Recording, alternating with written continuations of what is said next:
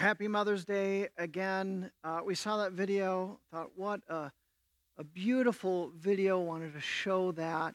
If uh, wherever you are at, uh, in, in your homes, living rooms, wherever, if you are close to a woman, a young adult woman, she doesn't have to be a mom or an older grandmother, if you would just uh, gently, with their permission, just place your hand on their shoulder, just want to pray a blessing on all uh, women. So, Lord, as, as Pastor Jed led this morning with that beautiful imagery in Scripture of a hen gathering its chicks under her wings, Lord, that's, that's part of your heart, your loving heart um, for us, uh, that you gather and desire to gather us under your wings. Lord, thank you that you have that heart uh, for mothers, for grandmothers, uh, for single women. You love them as a hen loves the chicks, and you desire to gather them under your wings. Lord, especially for those who are, are struggling on Mother's Day, Lord, a, a source of pain. Lord, would they know your manifest presence, your, your comfort, your mercy, your grace. Lord, would they know the peace that comes from knowing you, that, um, that in you there is always love, comfort, and hope. And Lord, we also pray for each and every woman that you would fill them afresh this day in our congregation.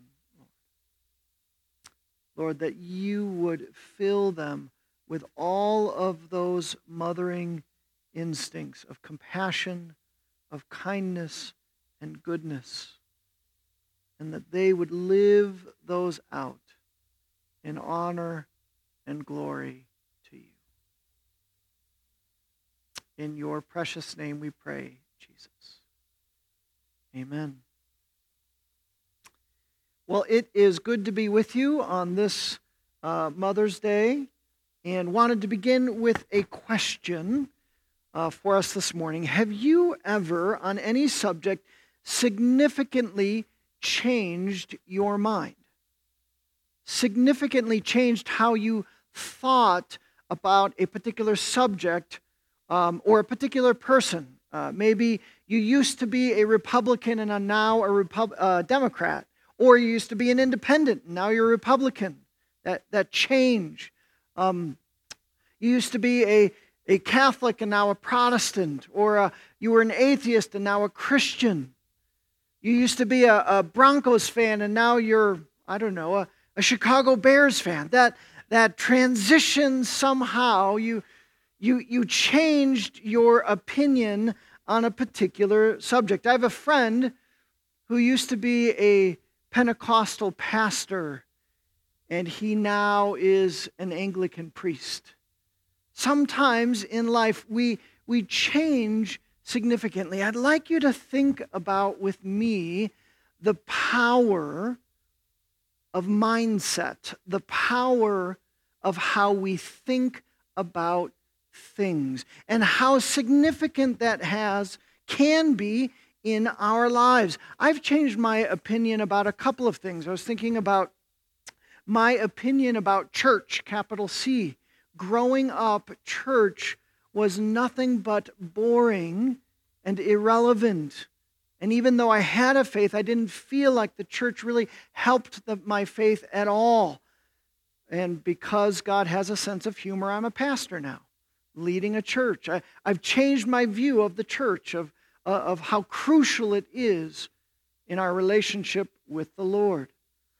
I've changed my opinion about uh, a person. I was thinking about my brother on Mother's Day. I was reminiscing about with my sister how there were many times in childhood that I would scream at the top of my lungs that I would never, ever talk to my brother ever again. And my mother would say constantly, He's your brother, friends come and go. And I, no! And I would swear, no! And now he's one of my best friends. Maybe even watching this live stream right now. Right? The power of how we think or view or understand someone or something can be very, very significant in our lives. The Apostle Paul talks about this idea a number of times. In one of the scriptures, Romans 8 5, he says this Those who live according to the flesh have their minds set on what the flesh desires. Notice that that mindset. He's talking about that perspective, what we think about. And, and as Christians, we're called not to have the same mindset of the world where we're just being driven and thinking about what we want and how we're going to be entertained. It's all about us, but we're meant to make a transition. And it says, but those who live in accordance with the Spirit have have their minds set on what the Spirit desires. He's talking about the power of your mindset, how you live, what you're focused on, what you're paying attention to, what you're daydreaming about when you're going to sleep, what, what thoughts are invading you. We've been in a series we've called Carrying the Mat, the healing ministry of Jesus. And I want to suggest to you that this series, that the healing ministry in our congregation, Springs Community Church, and in your life, if we are going to see God miraculous work in our lives, if we're going to see healing and restoration, if we're going to see the, the reality of heaven coming to earth, we're going to have to go through some profound changes of our mind, of how we see and understand healing ministry today. We're going to have to address, I, am convinced that there's a number of, of mindsets that we're going to have to experience a shift in if we're going to see God work in this way. My hope is that the whole series has been slowly bringing about what we really think and what we really believe about healing ministry and seeing that transformation. Last week, that the, the beautiful message by Jedediah and, and, and friends, they were people who had gone through this, this change of mind, this mindset shift in terms of healing.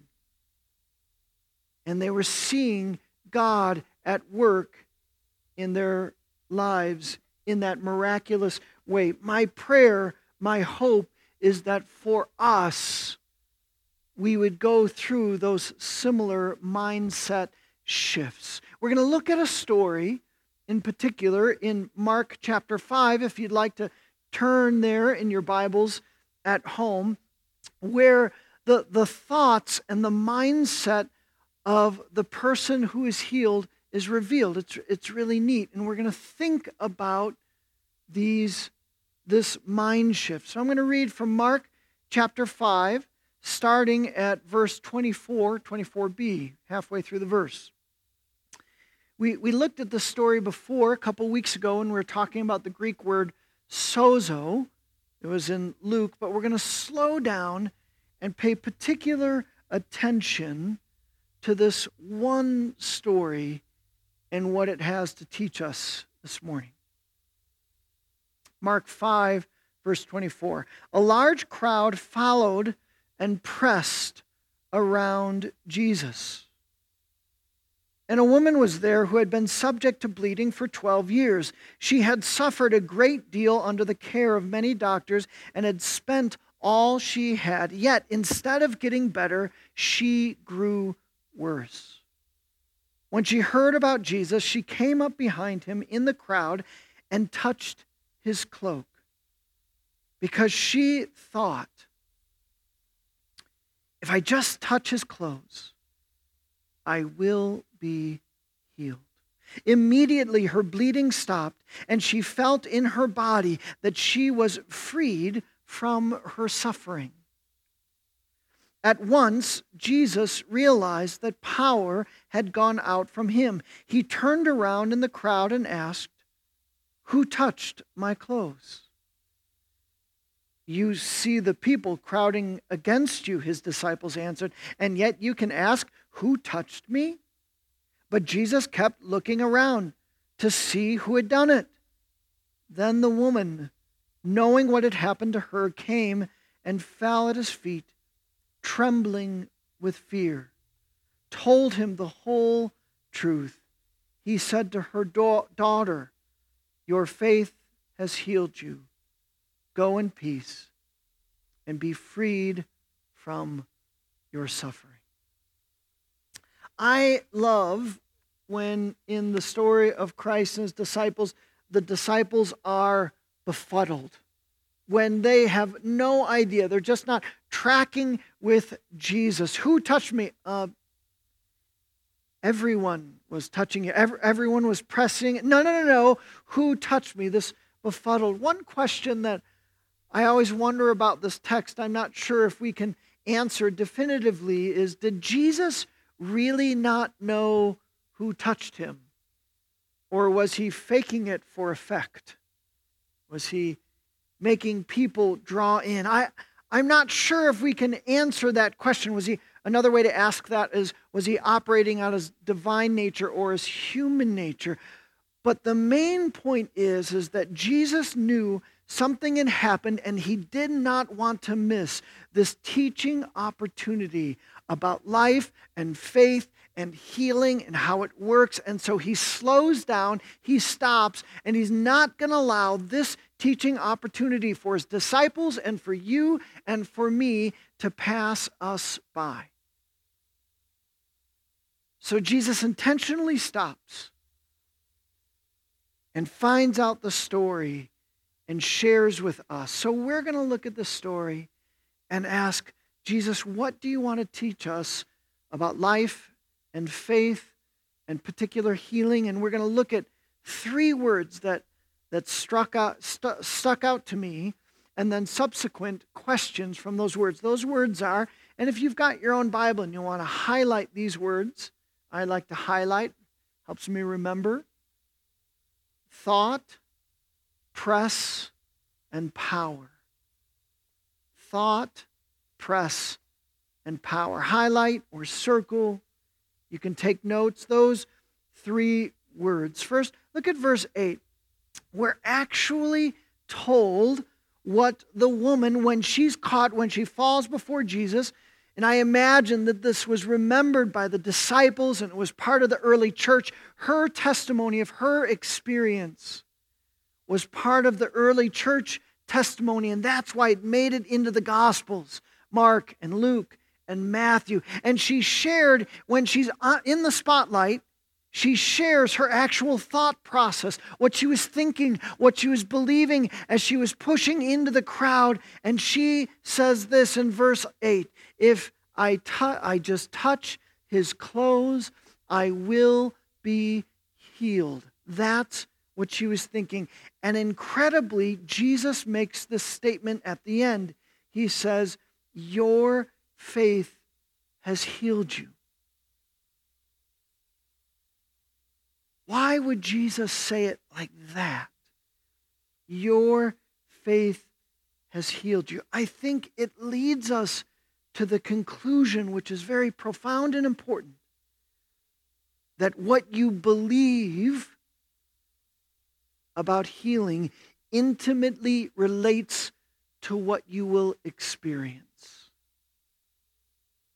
What you believe about healing intimately relates to what you will experience. Your conviction, your mindset, what you believe, the faith that you hold and that you carry is intimately related to your experience of healing and restoration, at least according to Jesus that Jesus highlights this aspect of the story. And I think this leads us to a subsequent question What do you really think about healing ministry today? What do you really believe about the miraculous today in your life, in your family's life, and in your church? What's your mindset?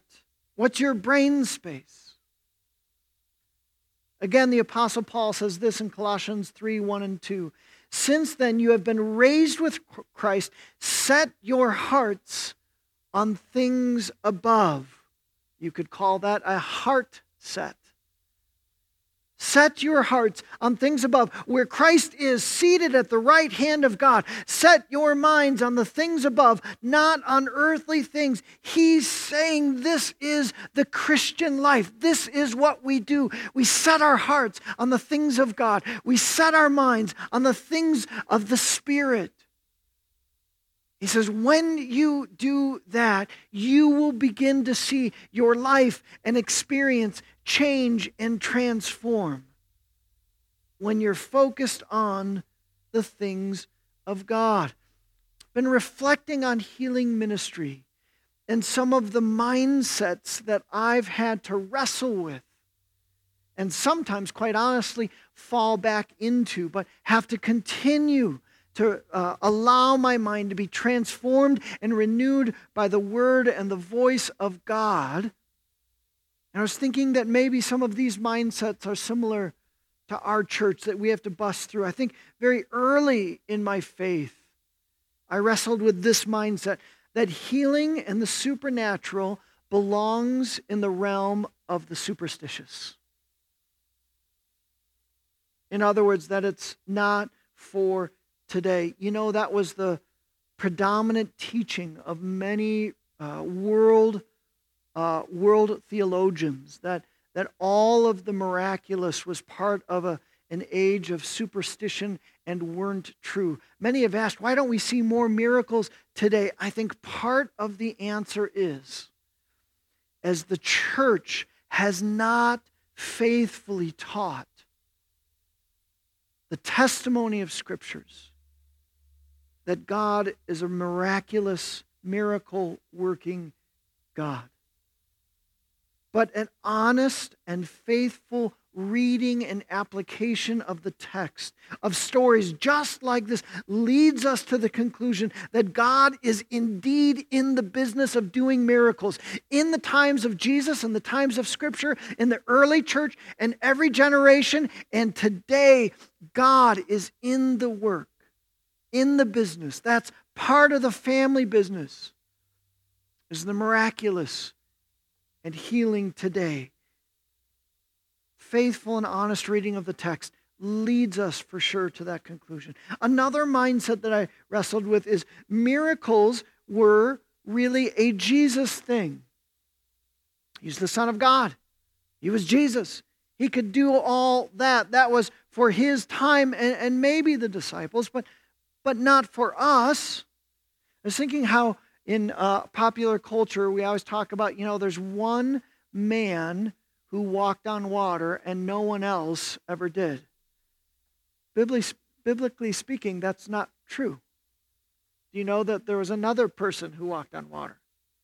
He didn't do it too well, but Peter, right? That's part of that story. And I would say, again, a faithful and honest reading of the text, when you begin to look at the life and ministry of Jesus, when you begin to look at his uh, discipleship strategy, his strategy wasn't just that he would do all the stuff and everybody would go, wow, he's Jesus. But his discipleship strategy was that ordinary people like you and me would do extraordinary things in his power. That was his discipleship strategy. We see that in Peter. We see that in disciples. We see that in the extended church that ordinary people would do extraordinary things in the power of God. That is how Jesus discipled. That was Jesus' intention and heart for the church that he would establish forever and ever. That's Jesus' heart and attention and discipleship strategy today. That he would take ordinary, broken people like you and me. And He'd use us to humbly do extraordinary things, to draw straight lines with crooked sticks, some have said. There's one more mindset I wanted to mention. One was that perhaps healing is for today, and some people do it, but it's for other people. It's not for me. And I've realized that perhaps healing is not a primary gift that flows from my life and ministry on a regular basis. And yet, at the same time, he calls every Christian to be a part of his supernatural work in the world. Again, a faithful and honest reading of Scripture leads us to that idea that we are meant to be, that, that the supernatural is meant to be natural for us. Why? Because it was for Jesus. Because we serve a supernatural God. And that we're called to live, I love this phrase. I wish I would have coined it, I did not. Naturally supernatural lives because that's the life that Jesus did. That's the life he discipled his disciples in. That's the life he calls us that we serve and worship a supernatural God. And our lives should reflect that. What do you believe about healing today and the miraculous? I want to challenge us to transform our minds and our thoughts and our perspectives from what Scripture teaches us today. Second word that I asked you to think about is this idea of pressed, of pressing in in verse 24. That indeed was the crowd that was pressing in, but I was thinking about the woman in particular. You could also say another word with pressed is that she touched in verse 28. An absolutely beautiful part of this story is the perseverance of this woman. For 12 years, she was struggling and hurting and wounded. And think over that 12 year period, the things that she had to press through to get to this moment with Jesus. You, you notice when, when finally the spotlight's on her and she, she falls at the feet of Jesus, it says she was trembling with fear. Do you know why she was trembling with fear? Because to get to that moment, she had to push through so many cultural barriers, so much religious and ceremonial barriers to get to that moment that she was crossing all these lines and she would have no idea how this Jewish rabbi teacher would react by learning that someone in their culture, this unclean woman, was touching her, and in their faith structure would make him unclean. In fact, this, this woman over the 12 year period would be considered an untouchable. There's a place in the, in the Jerusalem temple that was just for women she couldn't go there. She couldn't worship there because she was unclean. She couldn't be in crowds out in public without announcing that she was unclean because if she touched anyone, then, then in their cultural understanding, she would make others unclean. When she was pushing and pressing through the crowd, there would have been many that were angry with her. To touch a Jewish man, let alone a rabbi, as an untouchable yourself. Well, no wonder she was afraid. And yet, she kept pressing. She kept persevering. She kept believing in God. She kept trusting in God's heart of healing and restoration, and she pressed through. I was just wondering how willing am I to keep pressing for the work of God? How willing are you to stay focused and, and year after year to keep pressing into the things of the kingdom, even when we don't see healing, even when we don't understand, even when we have questions, to keep pressing and pushing, even when we have to cross even cultural lines or religious lines, we keep believing and trusting. How much perseverance do you have for the things of God?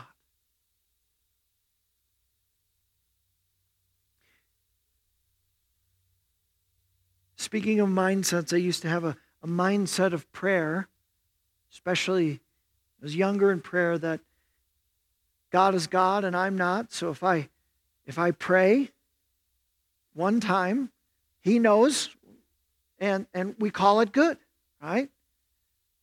And I remember reading in scripture and Jesus was about to introduce a parable of the persistent widow. And here's the line that introduces from Luke 18:1 says then Jesus told his parable his disciples a parable to show them that they should always pray and not give up. And how Jesus continues to encourage prayer in a different way. Yes, we serve a loving God, but persistence matters, perseverance matters, pressing matters. How we press into the things of God is intimately related to our experience of God and the miraculous. I wanted you to hear uh, another beautiful testimony um, from a family, actually. I thought it would be beautiful on Mother's Day to hear the testimony uh, of a whole family Scott and Dana and Morgan Reese and their experience of uh, healing and restoration. Morgan was wrestling and desiring and praying for. In fact, the whole family was, was pressing for Morgan that she would experience the healing of God. Listen to this uh, testimony we taped earlier. Hi, Reese family. Hello. Hi.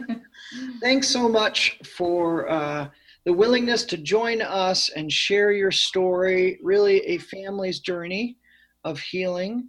Morgan, uh, this has been your story. You experienced a lot of ailments and di- difficulties physically from as long as you can remember. Would you share a little bit about uh, your childhood and that, that difficult experience? Yeah, so as a kid, I grew up being sick a lot. I would go about every four to six weeks of just being sick to where I would have to go either to urgent care or to the doctor mm-hmm. to help me get better and get up on my feet again. Mm-hmm. And it was, my health has always been something I've struggled with. I have been in and out of the hospital. And um, about when I was 14 years old, um, there was a time I woke up in the hospital and I think this was really from my parents. I don't remember a whole lot of this, but I, I woke up and I pointed to the wall and I said, Jesus is here. Huh. And I think that was a reminder from God saying that I'm here with you because through all this illness, I really felt discouraged and I was like I was forgotten from the Lord and I wasn't sure where He was at.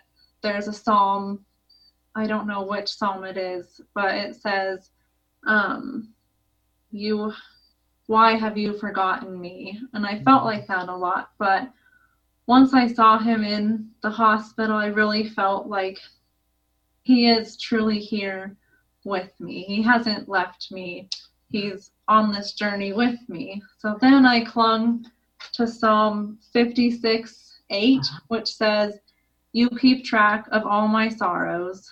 You have collected all my tears in your bottle, and you have recorded each one in your book. Wow. And I really clung to you once I saw him. So at that point, you hadn't received healing yet, but the promise of his presence and companionship that he was journeying with you very, very powerful for you, especially in the most discouraging times. Yes, I really felt like he was there, even though I still struggled with the sickness and the constant of being in bed for months on end. Mm. Even after I saw that, I still missing a lot of school. Is that mm-hmm. yeah? Yeah, I spent seventh grade and tenth grade at home with a tutor. Wow. Yeah. So just a fatigue and a weariness that you were experiencing.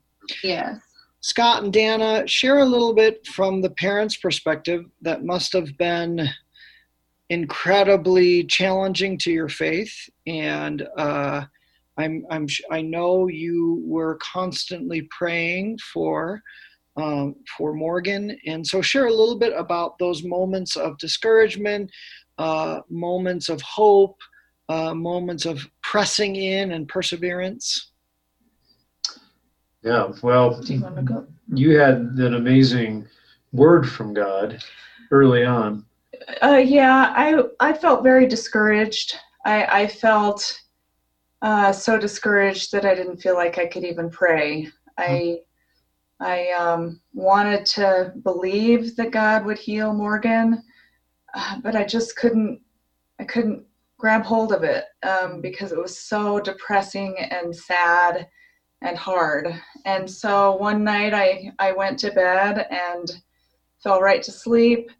And a little later on in the night, I woke up, startled awake, and I felt like the Lord had a message for me. And it was number one, Morgan's going to be healed. And number two, I want your praise.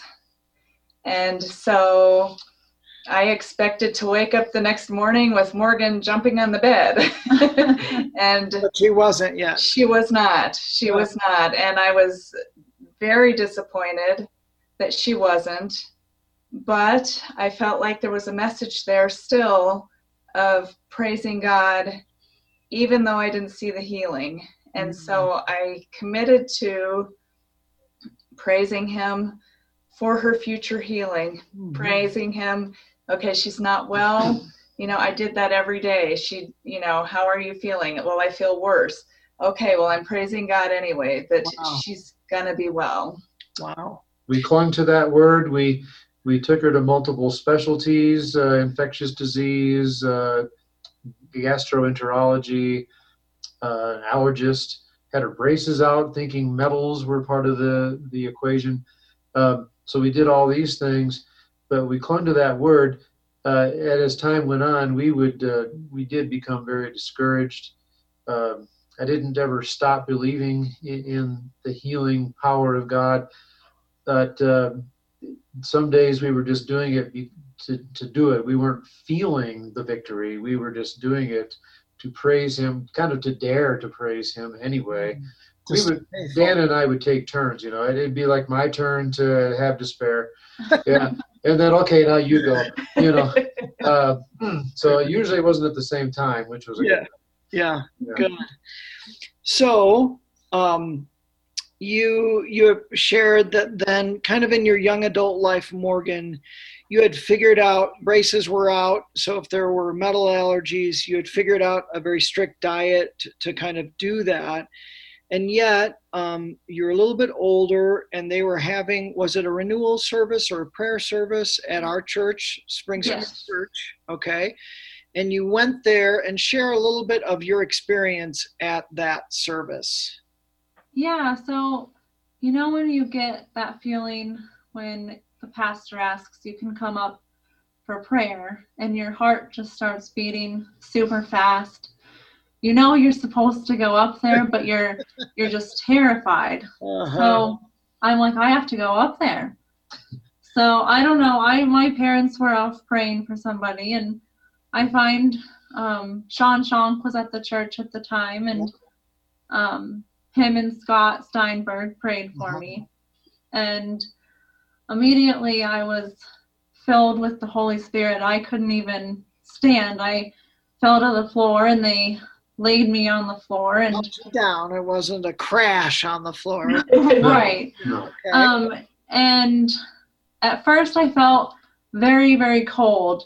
Huh. And then from my head down to my toes, I got really hot. And then it just instantly went away. And then I got up and I went over to sit back down in the seat, and Faith was there. Faith Hop. And yes. And I told her I I was like, I think I have been healed. And so um, the next day at work, I went and bought. Um, it was a Hershey's chocolate bar. I ate the whole thing. Yeah, she says, Dad, I want to eat something I shouldn't. I'm like, well, what do you want? Chocolate. I'm like, do it. Call Yeah. that a candy bar confirmation? Is that Yes. what you that? yes. And so ever since then, I I haven't been sensitive to metal. I can eat anything that I want. I I have a tattoo that says I'm healed with the Oh. cross on it Uh, um, as my testimony because this was a long journey yes. and How- I How long ago was that healing experience, Morgan? it was about four years ago. I think it was the fall of 2016. And it's just, I don't really ever get sick. And if I get sick, I get sick like a normal person. And I don't have to go to the ER or the doctor to get better. I'll be sick for a day and Yeah. I can recover on my own again. Yay. Yes. Praise God. That is such an awesome story. Thank you, Reese family, for uh, sharing with us a beautiful testimony to the fact that God heals today. Amen. Praise God. Thank you, and God bless you. Bye. God bless. Yay! Yay, God. Isn't that an awesome story? I mean, a- and if you, you think about that story, if you try and figure it out and why did it happen at that timing and what was going on and what, you, you just can't. You just see the Reese family together.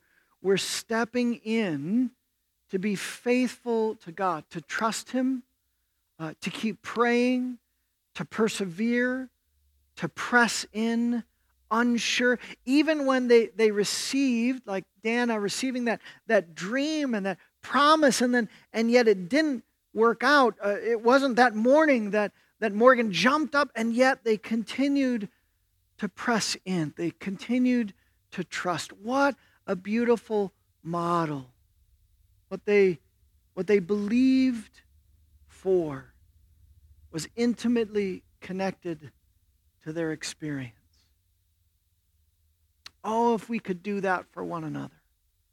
What would it look like if we if we did that not just for our own personal healing, but if we were like that that picture of a mother and a father praying, carrying one another, whether we're on a mat or not, to the, the throne room of grace and praying, Lord, would you bring healing today in this moment? One final word I think we have to pay attention to is this idea of power. What a, a beautiful instance in the life of Jesus. Jesus wasn't carrying out, around a, a Harry Potter wand. What he was carrying around was divine power of the Godhead. He was walking around that, and through this story, we see power. Jesus says, Yeah, this is how it works that I have the divine power in me. And when, when someone reaches out and perseveres and believes for it and touches me, then power actually goes from Jesus to this woman. And I think it leads us to this question in terms of healing, are you empowered or powerless? Now, of the three questions, I think this question is a little bit of a trick question of how you answer that. Because, truth be told, if it's just up to you and it's just up to me, then indeed we are powerless, without a doubt. But Jesus, his discipleship plan again, is not to leave us in that powerless place, but to fill you and me with that same divine power that he lived his life with. Interesting moment in the life and ministry of Jesus when he'd been doing the stuff, Luke chapter 9, and he's about to send out his disciples to do the stuff like he was doing the stuff. Listen to what he does just before he sends them out. When Jesus called the 12 together, he gave them what? I don't hear you. Thank you for the few folks. Yes. Power and what else? Authority. Thank you. Thank you, Luke, my son. Power and authority to drive out demons and to cure diseases. And he sent them out to proclaim the kingdom of God and heal the sick, to proclaim the kingdom and demonstrate the kingdom. He delegates that same power to you and me. One final prayer of the Apostle Paul, just so beautiful.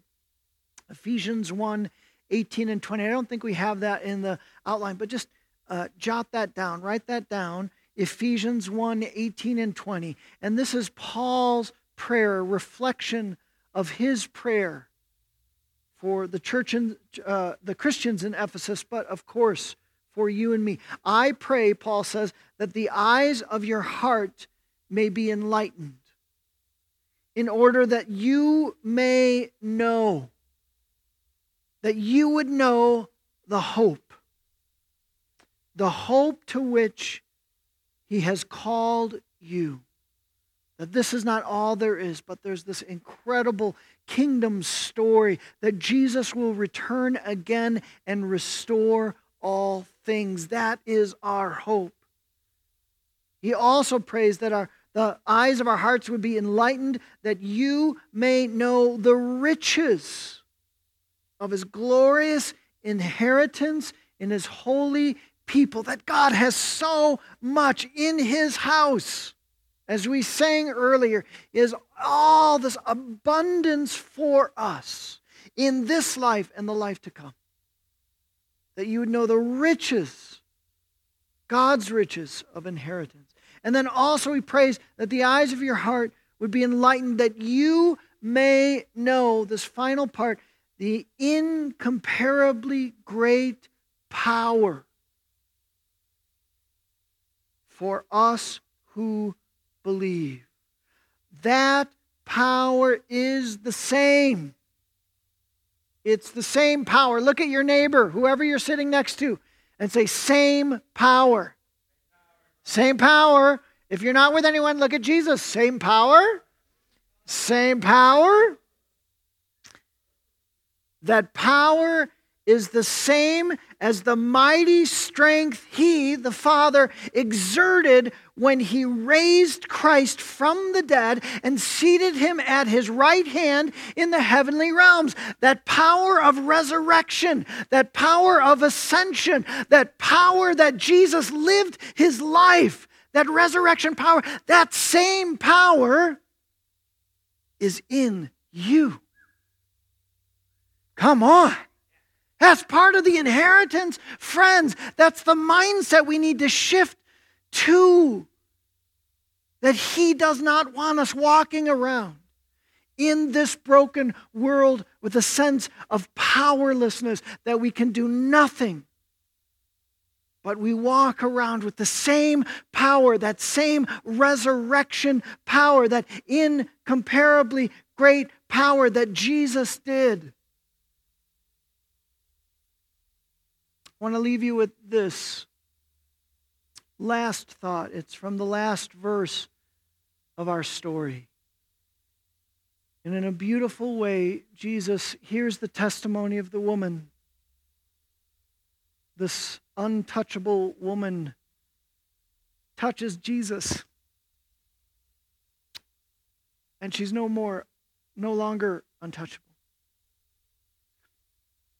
When she touches the rabbi who everyone thought she would make unclean, it was Jesus, the rabbi, who made her clean. And he says to her, Daughter, your faith has healed you. Go in peace and be freed from your suffering. It's the only place we see Jesus referring to a woman as daughter. I wonder why. Why? Because this untouchable, social outcast, unclean woman became a daughter of the king, became a daughter within God's family. That's the heartbeat of healing. It's the heartbeat of God. Healing is not meant to be flashy or showy or something on television that's for other people. That's a mindset we need to let go. Healing is rooted in the, the tender heart of God, his father's heart, his mother's heart of love and compassion. And as we journey together, you heard it in Morgan's words that even though it was years, longer than 12 years for Morgan, where she suffered, and yet the, the closeness, the, the intimacy, the relationship, the companionship of God was there. He wants us to know how much He loves us. Healing is part of the tender heart of the Father for you and for me. Let's pray.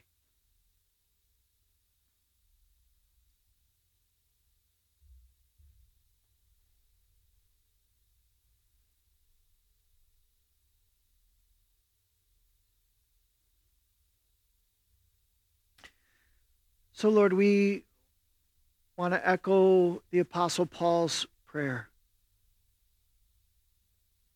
That this morning, would you fill us with hope, Lord God, especially for those of us that are discouraged, especially if, if we have some ailment or some relationship or some struggle, Lord God, with the, the, the temptation is that, that we wallow in hopelessness, Lord God. Would you touch those of us that are there and would you fill us with your hope? Lord, even though we have not seen the healing yet that we have prayed for and prayed for, would you help us to trust you? Lord, Lord, would you increase our faith?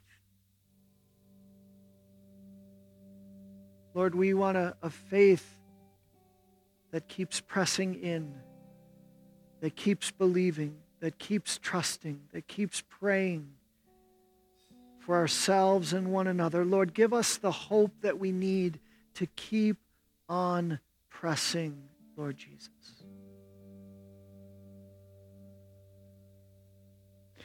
Lord, I want to pray that we would know the incredible gifts and the incredible abundance of your inheritance, Lord. That when we come into the family of God, you have so much for us, Lord God. Lord, would you give us eyes to see or the ears of our hearts to, to hear your abundance for us, your favor for us, your goodness for us today and into eternity, Lord God.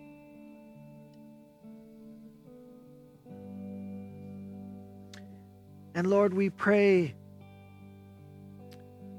that you would teach us about your incomparably great power that you have for us today to live by, to pray with, to press in. Lord, that we would continue to pray for ourselves and for healing and restoration because we know it's your heart, that we would continue to pray in the power of the name of Jesus Christ, not our own, but in your name, Jesus, your authority, that same power that you would lead us to pray for one another with that resurrection power. And we would trust you with the results. We would trust you with the timing. We would entrust you with the questions and the answers, Lord God. But we, we would persevere and keep praying in power for one another and trust your words that what we believe would be intimately connected to our experience. We love you, Jesus. And it's in your name we pray. Amen.